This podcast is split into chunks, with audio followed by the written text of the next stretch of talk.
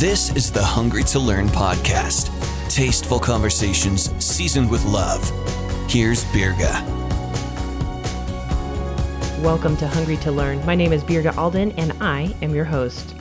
So, can we get real for a moment? For those of you who work in the ministry field, this is not going to come as a surprise to you. For those of you on the outside, maybe this is more information than you wanted to know. Either way, I do hope and pray that this might spur some thought or some discussion that would help us all be more aware of one another and the challenges that we face. So here's the deal, guys ministry work is real hard. Even if God audibly called you into your current role, that doesn't mean it's all smooth sailing. Whether you provide housing for the homeless, food for the hungry, or hope for the hopeless, it is tough work. Most transactions between you and those that you serve result in little or no gratitude, or worse yet, complaints about what you've provided. Next thing is that ministry work is real cheap and also expensive. I'll explain. The pay for most ministry workers is far below the normal range compared to equivalent jobs within the secular workforce. Some don't get paid at all. But conversely, the work that we're trying to do through providing housing, furniture, education, food, etc., it's very expensive. And staying true to a Christian mission will usually disqualify ministries from grants or governmental assistance. Next up, ministry work is real lonely. You can be constantly surrounded by people and still feel as though you stand alone. For whatever reason, we aren't very good at asking for help or support when times get tough. I suppose it might be that we're worried about appearances or perceptions, or maybe someone might think we have a lack of faith or lack of hope or a lack of trust in the Lord, and so we keep silent. Ministry work, unfortunately, is also real territorial. At least that's been my experience. You know, churches and ministry groups historically have not played real well together. There's a lot of king of the hill games, and we have played them over the last few decades, but I'm, I'm hopeful that there's a new wind starting to blow across the landscape of ministry.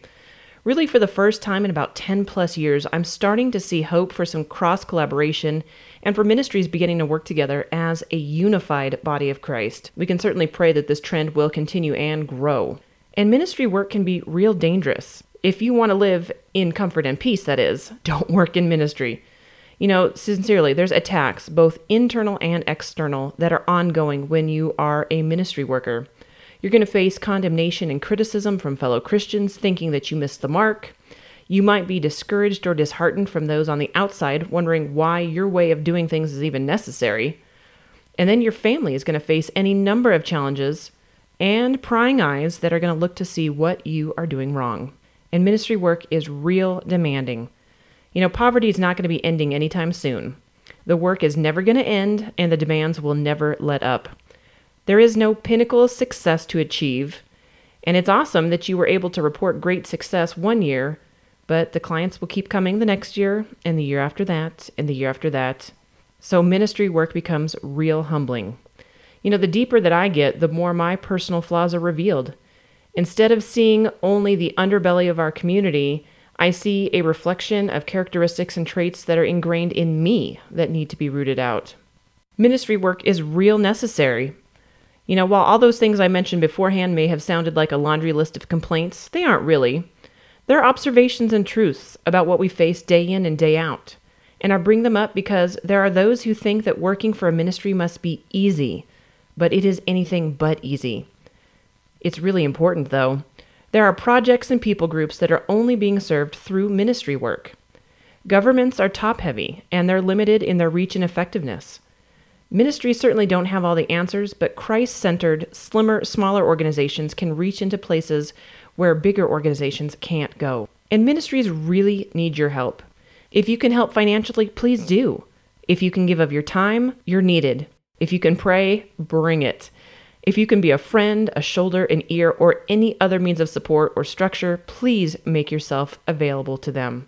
Thanks for taking a few minutes to get real with me about ministry. You're listening to Hungry to Learn.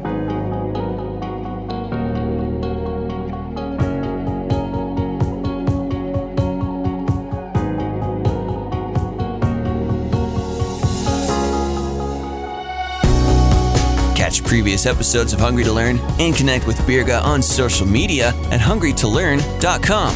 This has been Hungry to Learn Tasteful Conversations Seasoned with Love.